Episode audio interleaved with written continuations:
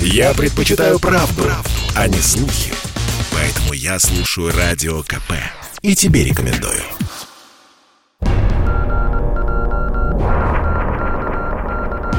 Пеньковский.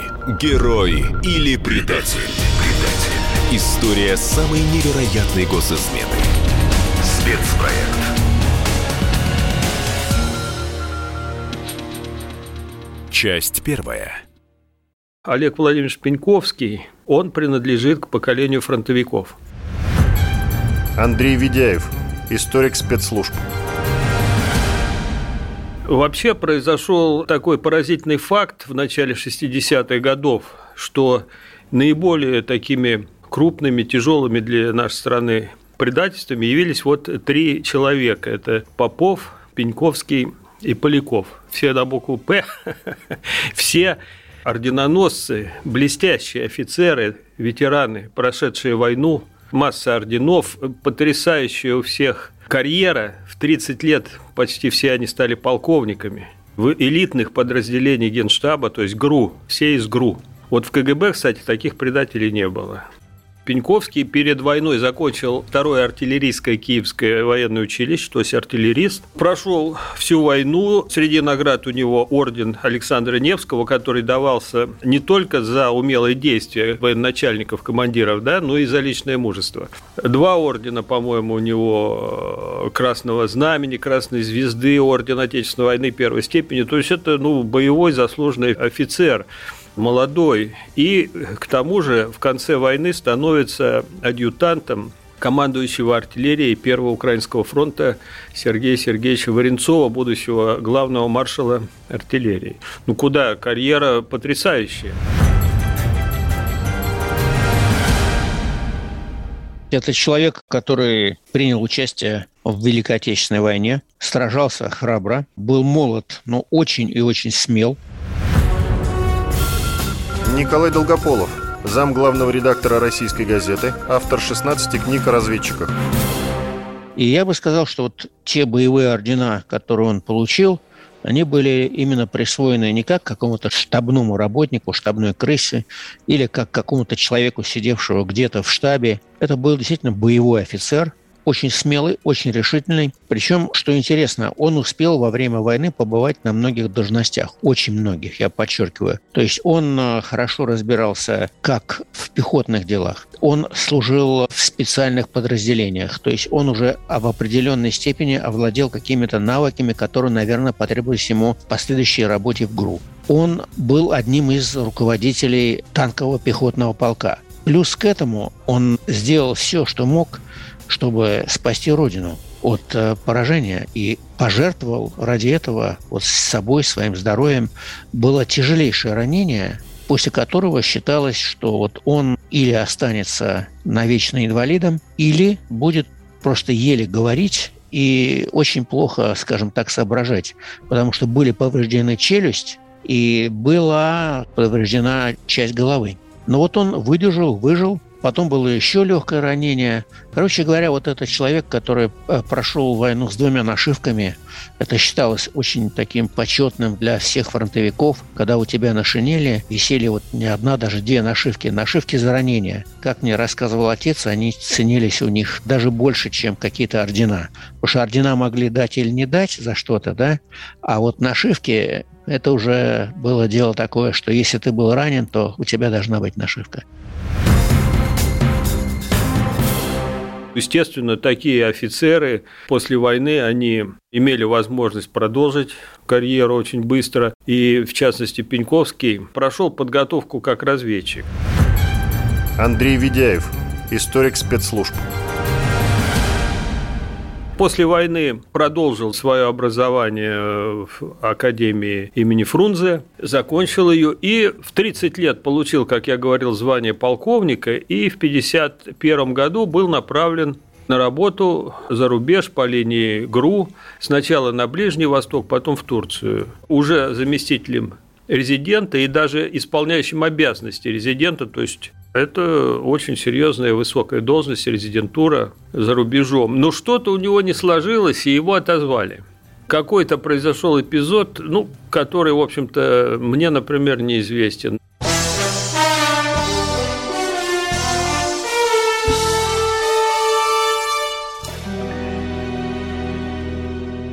Началось его падение, если изучать его биографию внимательно, с Турции. Николай Долгополов, зам главного редактора «Российской газеты», автор 16 книг о разведчиках.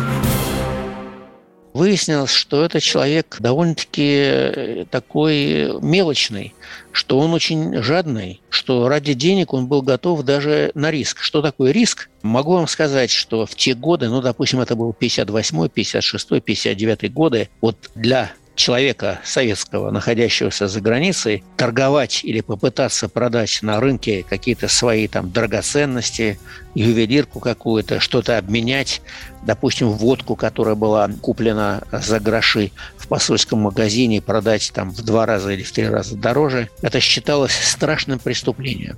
Страшным.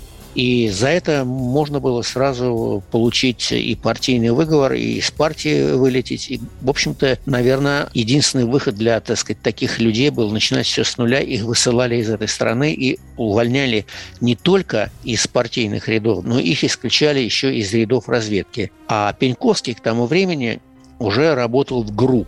И довольно-таки удачно он начал свою московскую карьеру, считал, что этот человек перспективный, и вот все перечеркнула Турция, потому что в Турции он поссорился со своим начальством, там же его поймали буквально чуть не за руку на рынке, где он пытался сбыть ювелирные изделия, и там же он а, начал писать письма на своих коллег по резидентуре ГРУ. Это совсем не поощряется писать на своих – стучать на своих. Задача Пеньковского была совсем в ином. Разрабатывать иностранные источники по открытой прессе, по открытым материалам, вербовать людей. Вот с этим как-то у него были сложности. И его довольно-таки быстро отозвали и сказали, что в принципе вышло так, что вот у вас слабое здоровье, видимо, сказываются, видимо, последствия вот той тяжелейшей контузии, вот той э, раны, э, которую вы получили, борясь за свободу Родины. И он, не будучи формально пониженным в должности, он был отстранен от работы в ГРУ. То есть это удар огромный, конечно, не только по самолюбию, но и по вообще всему человеческому существованию, по карьере. Он продвигался очень успешно, у него были высокие покровители. И вот я хочу сказать, что один из них, э, не хочу называть его фамилию, потому что это был славный человек, маршал артиллерии. Он был очень уважаем, этот маршал, и у него в 1944-1945 году служил молоденький э, адъютант, порученец Олег Пеньковский, которому он исключительно доверял. Он считал его своим парнем, что было, в принципе, как мне думается, на 100% верно, потому что Пеньковский действительно дорожил своими отношениями с этим человеком, который был его намного старше. И в конце концов, вот этот э, уже человек в маршальском звании пришел ему на помощь, когда Пеньковский попытался восстановиться в ГРУ. Он был отозван сюда, в Москву. Андрей Ведяев, историк спецслужб. Но затем, благодаря тому, что у него были конечно, очень высокие покровители в лице того же Варенцова. Вот затем он закончил военно-инженерные курсы при Академии ракетных войск стратегического назначения, то есть РВСН, то, что сейчас называется, имени Дзержинского. И был оставлен там преподавать начальником курса. Опять же, вот с подачи Варенцова. Все, в общем-то, шло хорошо.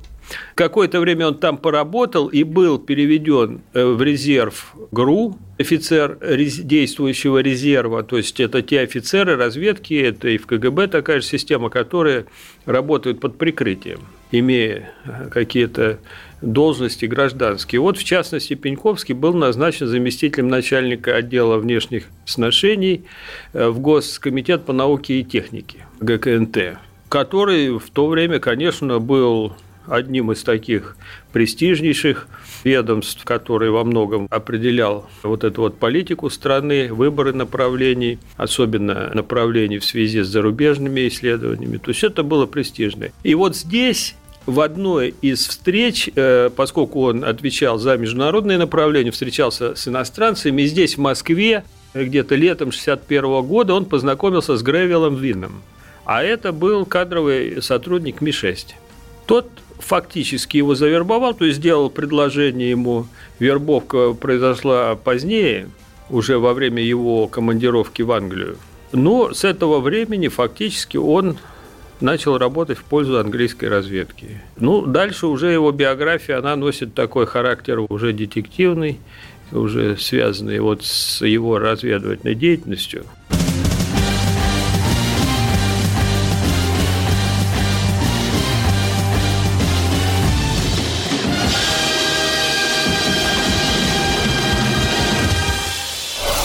Продолжение через несколько минут. Пеньковский. Герой или предатель? История самой невероятной госизмены.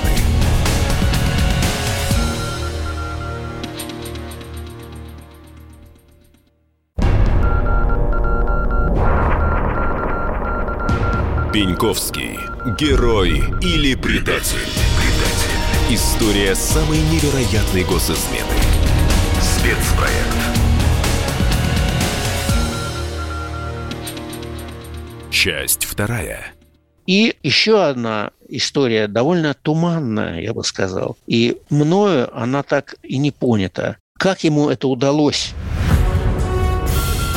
Николай Долгополов, зам главного редактора «Российской газеты», автор 16 книг о разведчиках потому что даже рекомендация маршала, она могла бы разбиться вот о те негативные характеристики, мелочный, капризный, жадный, пытался заняться обменом ювелирных изделий на турецком базаре в Стамбуле. Как вот она могла пройти мимо кадровиков того важнейшего и ценнейшего, многодающего стране управления. И вот считается, что здесь Пеньковский через свои военные связи вышел на заместителя начальника самого ГРУ, представляете, ну это огромный вообще пост. И благодаря этому он снова был зачислен в ГРУ. Потом, когда стали разбираться, кто его туда зачислил, то выяснилось, что действительно, да, был такой зам начальника ГРУ, который, ну, как бы сквозь пальцы посмотрел на все эти его прогрешения, решив, что, ну что, хороший парень, фронтовик, ну, в конце концов, э, дважды раненый, весь э, в звездах, там красная звезда была, орден боевого красного знамени, ну, орденоносец герой. Ну, простим какие-то старые прегрешения. Его простили. И вот здесь тоже совершенно разные сведения и разные источники говорят о роли Пеньковского как уже шпиона. Я это сознательно слово называю шпиона, предателя. Есть сведения, что он пытался вступить в связь с иностранными спецслужбами, еще находясь на территории Турции. Так это или нет, не берусь сказать. Потом, когда его отправили домой, когда он работал в Москве, он попытался вступить в контакт с некими просто туристами, молодыми американцами. И попросил этих ребят он был человек не слишком осторожный, на мой взгляд, передать его установочные данные в американское посольство. Никто не знает, передали эти данные американцы молодые в свое посольство, которое находится, как мы знаем, на Садовом кольце в самом центре Москвы или нет. Но это удалось сделать самому Пеньковскому. Он предложил свои услуги, они были с благодарностью приняты, и не только американцами, но и англичанами. Причем англичане, они очень всегда, в отличие от американцев, аккуратно проверяют так называемого, ну, есть такое слово, оно типично такое жаргонное, из жаргона различных, инициативника. Инициативник – это тот человек, который сам по своей инициативе, я подчеркиваю, по своей, без вербовки, предлагает свои услуги стране противнику. А в то время США, и Пеньковский это прекрасно знал, как и все те, кто служили в ГРУ, в первом главном управлении, это был ГП, главный противник. Вот он предложил свои услуги главному противнику. И здесь начинается история предательства.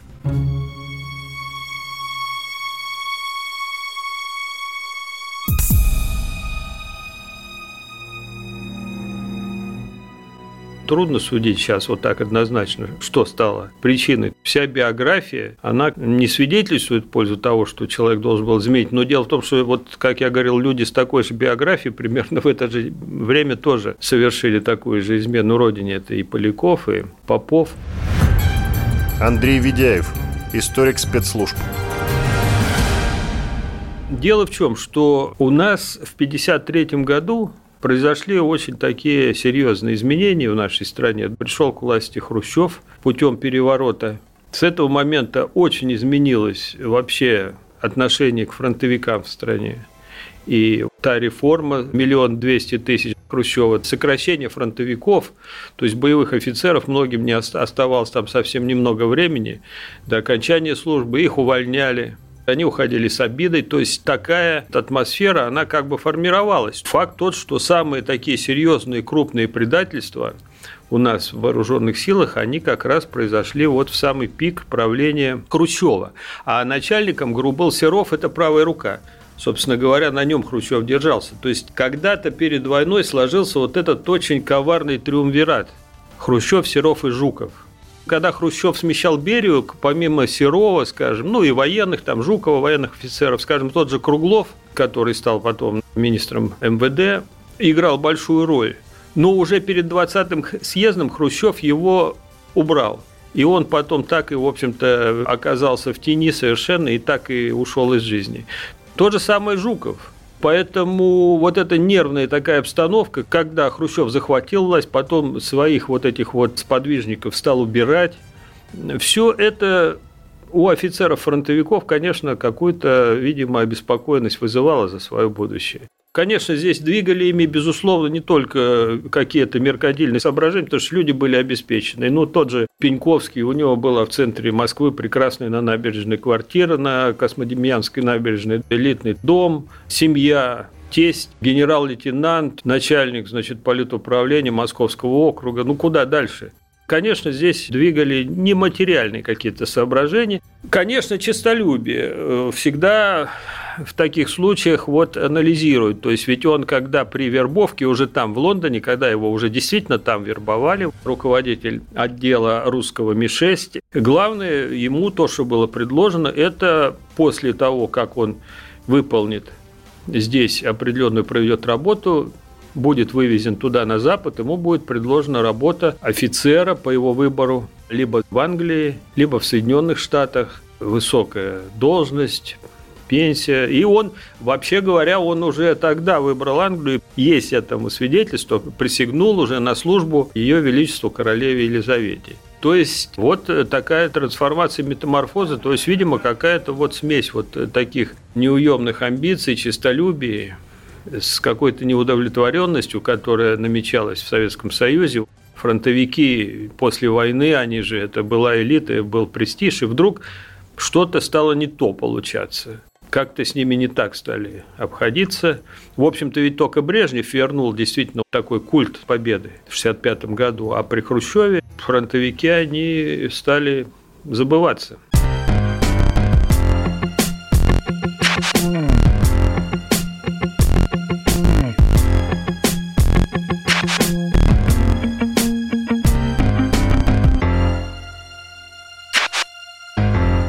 И здесь начинается история предательства. Она была не особенно длинной.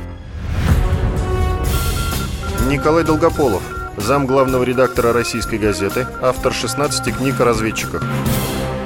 Были люди, например, генерал-майор Поляков, который там больше 20 лет шпионил на американцев. Тоже я не случайно его вспомнил, потому что он тоже был э, героем войны.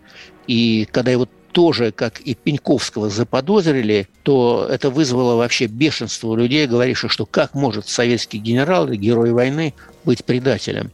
То же самое как-то очень, я бы сказал так, равнодушно отнеслись к сведениям наружки, которая, в общем-то, наблюдая не за Пеньковским, а за американцами, обнаружила, что Пеньковский дважды имел с ними такие вот связи, которые, это называется так, моменталкой. Моменталка – это что-то кто-то на ходу быстро передает. она была и зафиксирована, и нет.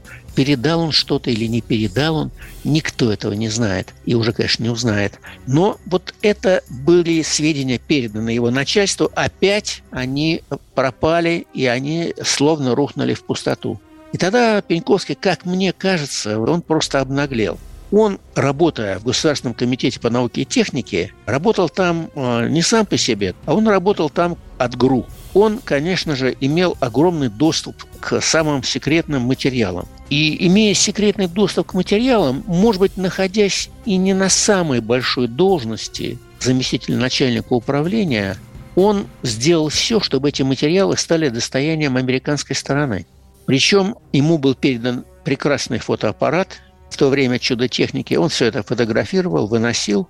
Но тут возникали многие такие проблемы. Ведь э, Пеньковский, как профессиональный, абсолютно профессиональный разведчик, знал, что и контрразведка, и служба внутренней безопасности не дремлет. И вот здесь он, как мне думается, слишком переоценил себя и свои возможности. Он имел право, абсолютное право, встречаться с американцами, с англичанами, с иностранными делегациями, которые приезжали по линии этого комитета в Советский Союз. Он и сам выезжал по линии этого комитета в качестве члена официальной советской делегации в разные страны. И вот здесь был налажен такой, я бы сказал, товарообмен. Огромные кипы документов, которые готовил Пеньковский, передавались из рук в руки. После своего первого приезда в Лондон 20 апреля 1961 года и состоялся акт вербовки. Я встретился с четырьмя представителями разведок. Грилье, Ослов, Александр и Майл. Соответственно, Грилье и Майл представители английской разведки и Ослов и Александр представители американской разведки. Следовательно, вы являетесь агентом двух разведок одновременно. Да, я не стал делать выбора и работал с двумя разведками. Кто организовал вам встречу с ними? С этими лицами мне организовал встречу господин Гревель Вин. Вообще, если обратиться уже несколько иной так сказать, истории, вообще история работы контрразведки советской того времени, то это была одна из самых сильных контрразведок в мире, как я думаю, если не самая сильная. И Пеньковский не боялся этого. Он передавал свои данные, им добытые, и американцам, и потом подвернувшемуся ему, никакому не дипломату, а просто, я бы сказал, коммерсанту Вину.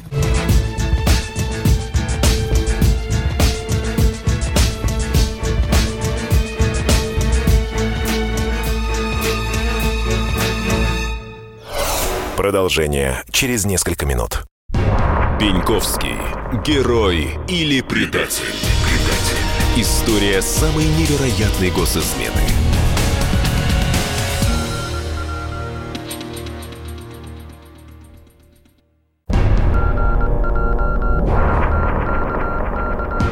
Пеньковский. Герой или предатель? Предатель. История самой невероятной госизмены. Спецпроект.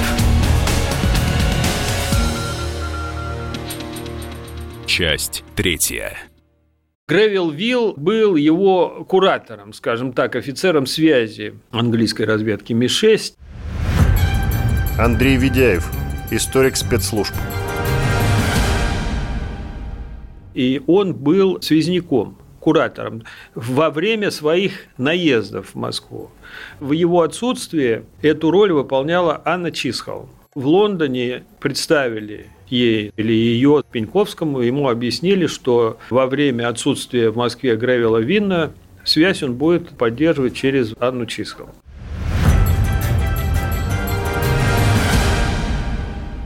Гренвилл Вин, я вообще считаю его человека, сыгравшему а, положительную роль судьбе некоторых настоящих советских героев. Николай Долгополов, зам главного редактора «Российской газеты», автор 16 книг о разведчиках. Именно его, получившего довольно-таки маленький срок за работу с Пеньковским и отсиживающего свой срок в СССР, именно он был впоследствии, если не ошибаюсь, в 1965 году обменен на Конана Молодого, сэра Гордона Лонсдейла, он же Бен, он же полковник Конан Трофимович Молодый. То есть вот это вот единственный положительный итог шпионской деятельности Пеньковского. Его связник Вин был пойман. И пойман с поличным. И работа Пеньковского стала вызывать подозрения. Его дважды засекли на встречах с э, миссис Чисхольм. Она использовала для прикрытия своей деятельности то, что вот она была молодой мамой и на связь с Пеньковским выходила, гуляя со своей ребеночком маленьким в колясочке. И слежка была установлена в одной из этих акций за Анной Чисховым. Ее вели. Андрей Ведяев, историк спецслужб. И зафиксировали ее, что она зашла в один из подъездов на Арбате и контактировала с неким человеком, который потом очень ловко ушел от наружки. Его постепенно начали пытаться установить, и в конце концов вот э, в одну из следующих встреч удалось его сфотографировать и определили, что это, оказывается, подполковник действующего резерва ГРУ Пеньковский. А это было январь 1962 года. С января 1962 года его уже вели, потом установили вот эту вот аудио-видео фиксирующую аппаратуру, да, знаменитая вот это по дну Москва-реки проложили кабель, камеру установили, то есть фиксировали все. Он работал 10 месяцев, он передавал информацию. Но ущерб-то. За это время он передал сотни микрофильмов с отснятой вот этой сверхсекретной информацией. То есть он делал закладки, он два раза выезжал в Англию, и особенно вот летом 62-го выехал в Париж и в Ле в аэропорту передал отснятые пленки пакет Гревелу Винну, где были как раз отсняты руководство по установке вот этих вот баллистических ракет, которые были вот в рамках операции «Анадырь» да, на Кубу вывезены. И американцы тут же 14 сентября 1962 года пустили над Кубой самолет-разведчик У-2, сфотографировали и по вот этим переданным Пеньковским материалом установили, что это да, это монтируются на Кубе баллистические ракеты. Он э, полностью выдал, но в это время уже знали точно, что он шпион. Вот почему его арестовали только когда уже ну, ситуация уже полностью выходила из-под контроля. За ним следили, но не арестовывали. 10 месяцев, это же не месяц, не два. Пеньковский был арестован 22 октября 1962 года, а через 10 дней был Гревел Вилл захвачен в Будапеште и вывезен в Москву. Тоже он был осужден, Мне было очень интересно посмотреть один из э, тайников Пеньковского, потому что он, помимо того, что он передавал материалы своим связнякам, он и устраивал тайники. Николай Долгополов, зам главного редактора российской газеты, автор 16 книг о разведчиках. Он устраивал тайники в самом центре Москвы. И работая в свое время в газете «Труд», я зашел в здание небольшое, двухэтажное, там, где находилась бухгалтерия этой замечательной газеты в свое время, и мне показали, вот здесь, посмотри, батарея, а вот здесь, прямо за батареей, был устроен тайник Пеньковского, и его начали вот и снимать здесь, и вот здесь он был. То есть он работал в центре Москвы. Цветной бульвар, пушечная, но это просто наглость вообще беспредельная в это время уже знали точно, что он шпион. Вот почему его арестовали только когда уже ситуация полностью выходила из-под контроля. Андрей Ведяев, историк спецслужб. У меня какое есть объяснение этому? Конечно, это очень серьезные люди и высказывались по этому поводу контрразведчики, и для всех это так и осталось загадкой. Ну, какие вот э, можно вот так версии высказать? Во-первых, высокие покровители. Мы говорили о том, что Варенцов, потом Серов. То есть это говорит уровень какой. Ведь когда он в Англию летел второй раз в самолете, он летел вместе э, с женой и дочерью Серова. И потом им показывал Англию. Уже на тот момент э, Серов был начальником ГРУ в 1959 году. Это же первые лица военной элиты, разведки. Ну, имея таких покровителей, конечно, какое-то время можно на этом держаться. Конечно, Видимо, у него был подготовлен уход за рубеж. И есть э, такая информация, что его арестовали именно тогда, когда уже увидели, показал камеру, что он уже с паспортом работает. То есть уже для него был изготовлен паспорт для выезда из Советского Союза.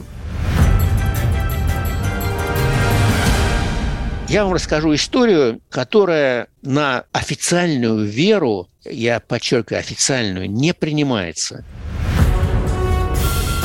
Николай Долгополов, зам главного редактора «Российской газеты», автор 16 книг о разведчиках.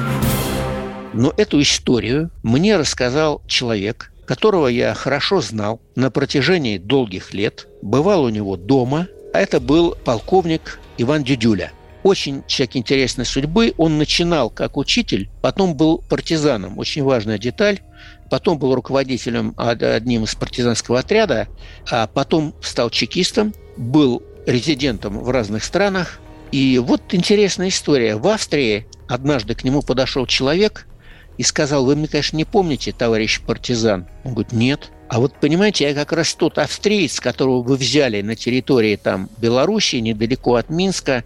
Мы с моим товарищем умирали с голода, а вы дали нам поесть. Вы помните? Он говорит, да, да, вот что-то я помню, потому что, это уже Дедюля мне рассказывал, кто-то были такие горячие партизанские головы, расстрелять этих ребят, австрийцев, да тем более они и раненые, и голодные, и больные. Дедюля сказал, нет, ну давайте, что там расстреливать, тем более не немцы, давайте выкормим, и пусть уже вообще идут к чертовой матери, придет Красная Армия, отдадим их как пленных. И австрийцы мирно прожили там несколько недель до прихода Красной Армии, их передали. И вот этот человек вспомнил Дедюлю, понял, кем он работает в городе Вене, а Дедюля работал именно в резидентуре, Венской. Это в ту пору был такой город, который кишел шпионами. И австриец назначил ему встречу. Причем по повадкам этого австрийца, по разговорам, Дедюля понял, что это его коллега из австрийской спецслужбы.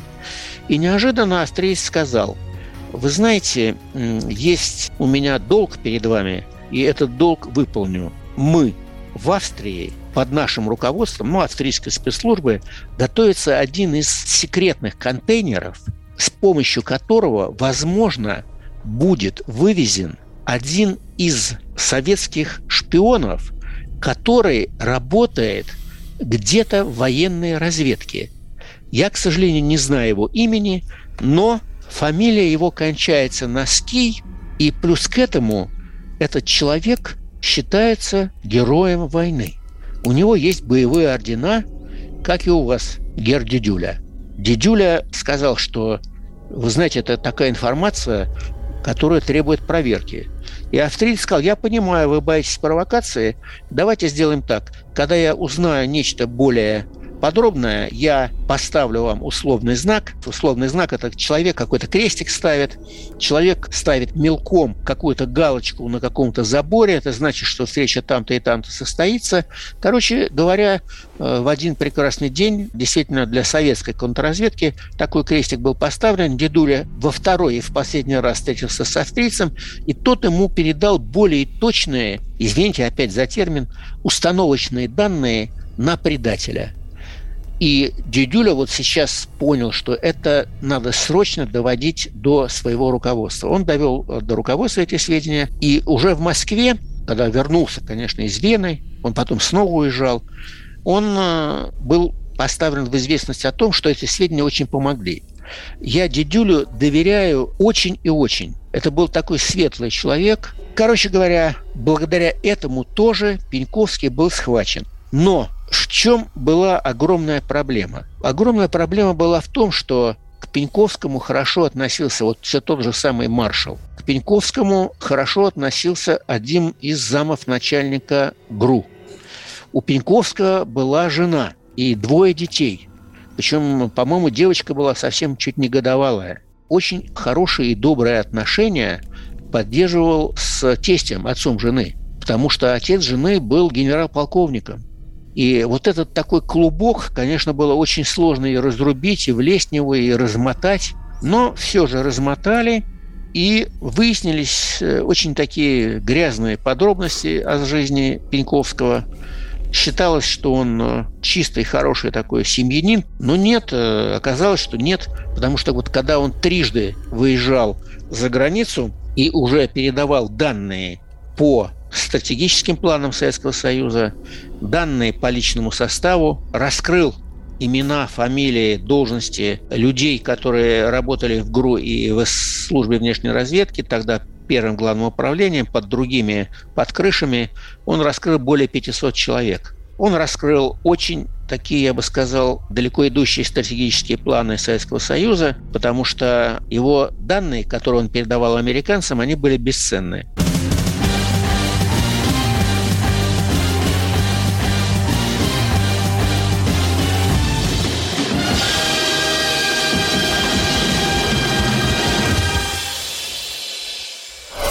Продолжение через несколько минут. Пеньковский. Герой или предатель? предатель. История самой невероятной госизмены. Спецпроект. Часть четвертая. Вся история с Пеньковским выглядит супер странно. Александр Хинштейн, глава Комитета Госдумы по информационной политике, автор книги «Тайны Лубянки». Внешне все выглядит так, как будто Пеньковского сознательно, искусственно подводили к американцам, к англичанам, давая возможность ему вступить с ними в контакт и затем использовать его в спецслужбах, есть такой термин «подстава». Не будем забывать, что все эти события происходят на фоне Карибского кризиса, на фоне так называемая операция «Анадырь». Вопрос. У нас тут идет такая сверхсекретная операция «Мир на грани войны». В это время полковник военной разведки 9 месяцев спокойно ходит по Москве, приходит э, к своему другу, главному маршалу Кириллу Варенцову, главкому ракетных войск, фотографирует секретные документы, лежащие у него на столе, перефотографирует э, материалы из э, секретной библиотеки ГРУ, встречается с английскими агентами и КГБ на все это спокойно смотрит и выявляет связь. Это бред. В это поверить невозможно. По моей версии, это была спецоперация по внедрению агента, передача посредством его дезинформации, цели, которые ставились в ходе этой операции. Одна из этих целей была ситуация, связанная с введением противника главного в заблуждение относительно наших реальных оборонных планов. Если взять мою версию за э, некую основу, тогда понятно и почему арест произошел непосредственно в момент максимальной эскалации Карибского кризиса. Потому что его арест должен был убедить противника в том, что информация, передаваемая Пеньковским, соответствует действительности. Тогда он герой. Я говорю со многими людьми, и очень для меня уважаемыми, которые мне рассказывали, что это была, опять извините за термин, подстава. Николай Долгополов, зам главного редактора «Российской газеты», автор 16 книг о разведчиках. То есть Комитет госбезопасности, ГРУ подставили своего полковника. Он, кстати, с 49 года так и остался полковником, чем, естественно, был страшно недоволен. И вот полковник выполнял свой долг, снабжая американцев дезой. Но как-то вот я дезы не видел никакой. И он снабжал их настолько исправно этой дезой, что американцы и англичане считали его одним из ценнейших своих агентов. Тех лет, естественно. В то время не так много было агентов, это было начало 60-х годов.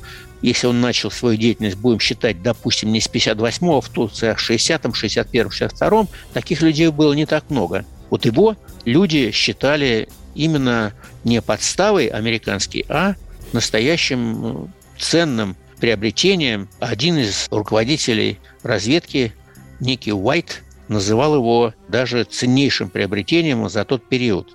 Довольно-таки известный и не то что уважаемый мною, но читаемый мною и, я бы сказал, хорошо разбирающийся в проблемах разведки писатель, назовем его так, Кристофер Эндрю считал его выдающимся шпионом, который принес штатам Англии огромную пользу. Вот тоже странные вещи.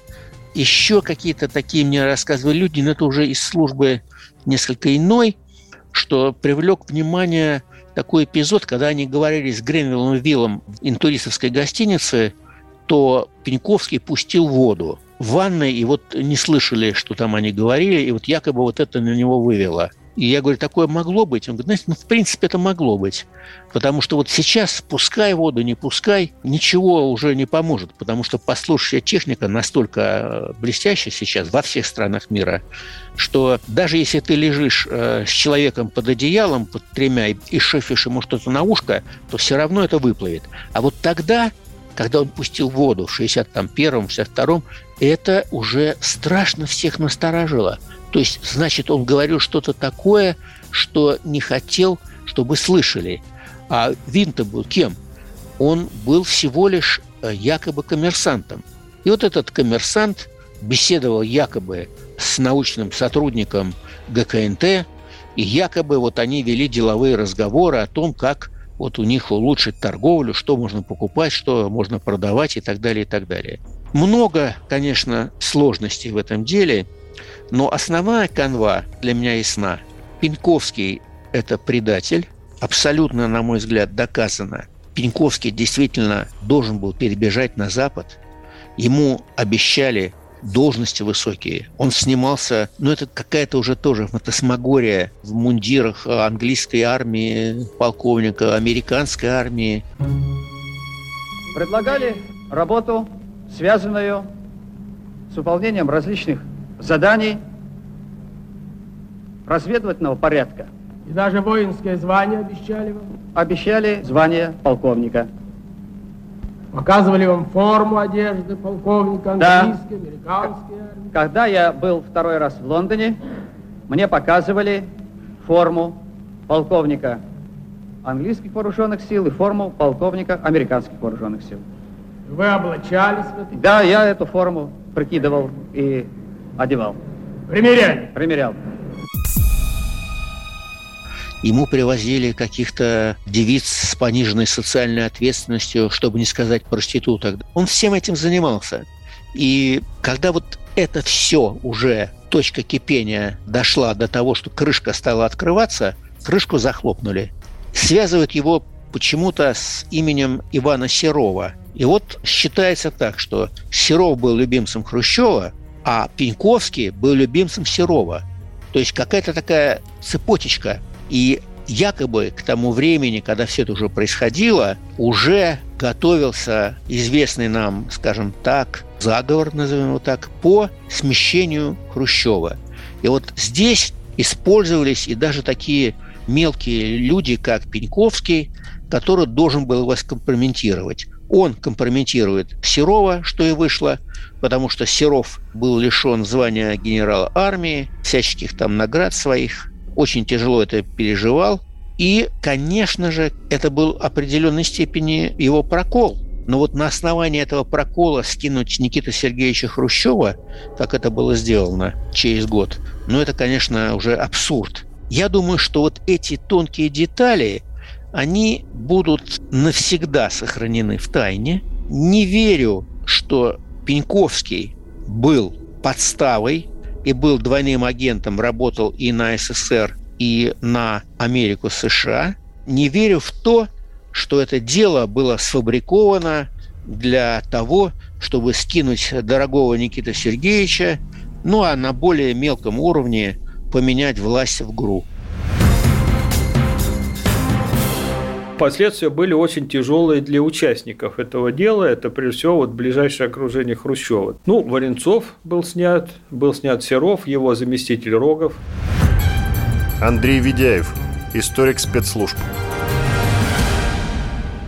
Разжалованы, поэтому вина их, так сказать, здесь не требует доказательств, но это вина должностная. Был ли здесь элемент, вот, связанный уже со шпионажем, таких данных нету, таких обвинений не выдвигалось, но в общем-то, для тех, кто занимается вот э, контрразведкой, историей контрразведки, конечно, тут э, в деле Пеньковского остался ряд вопросов. И один из вопросов, конечно, то, что никак не прозвучало на суде, процесс был достаточно быстрый. Он передал огромное количество сверхсекретной информации, фактически привел к эскалации Карибского кризиса и подставил Советский Союз, то есть выдал им полностью весь наш на тот момент очень точно весь ядерный потенциал, пусковые схемы пусковых площадок и так далее. Где он это все брал? То есть по должности у него не было прямого доступа вот к такой информации. То есть его кто-то должен был ей снабжать. И источник должен быть очень высокий.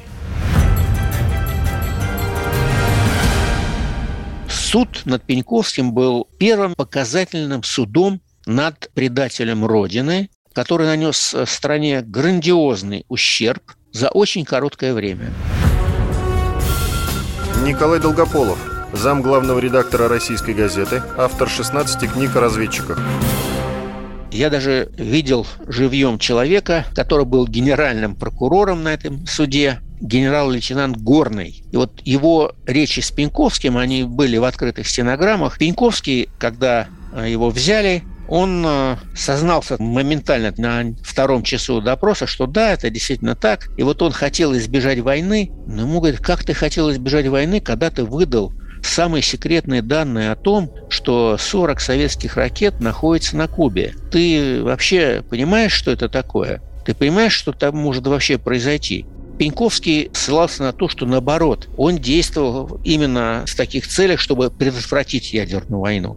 Но имеется совершенно точные данные, и их, по-моему, не опровергают даже те, кто считают Пеньковского невинным и честным парнем, данные о том, что он э, предлагал планы бомбардировок атомных крупных городов Советского Союза, в том числе Москвы и Питера, тогда Ленинграда. И как предатель он понес заслуженную кару, он был расстрелян в Бутырской тюрьме –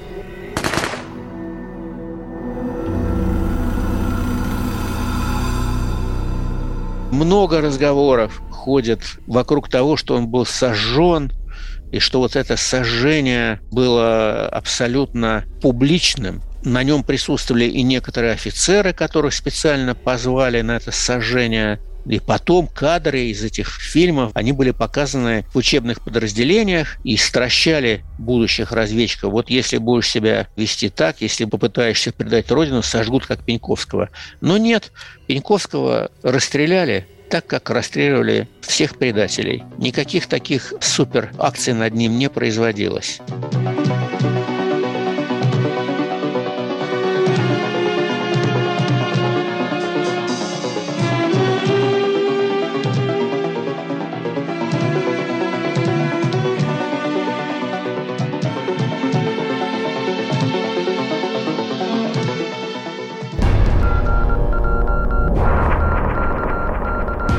Пеньковский.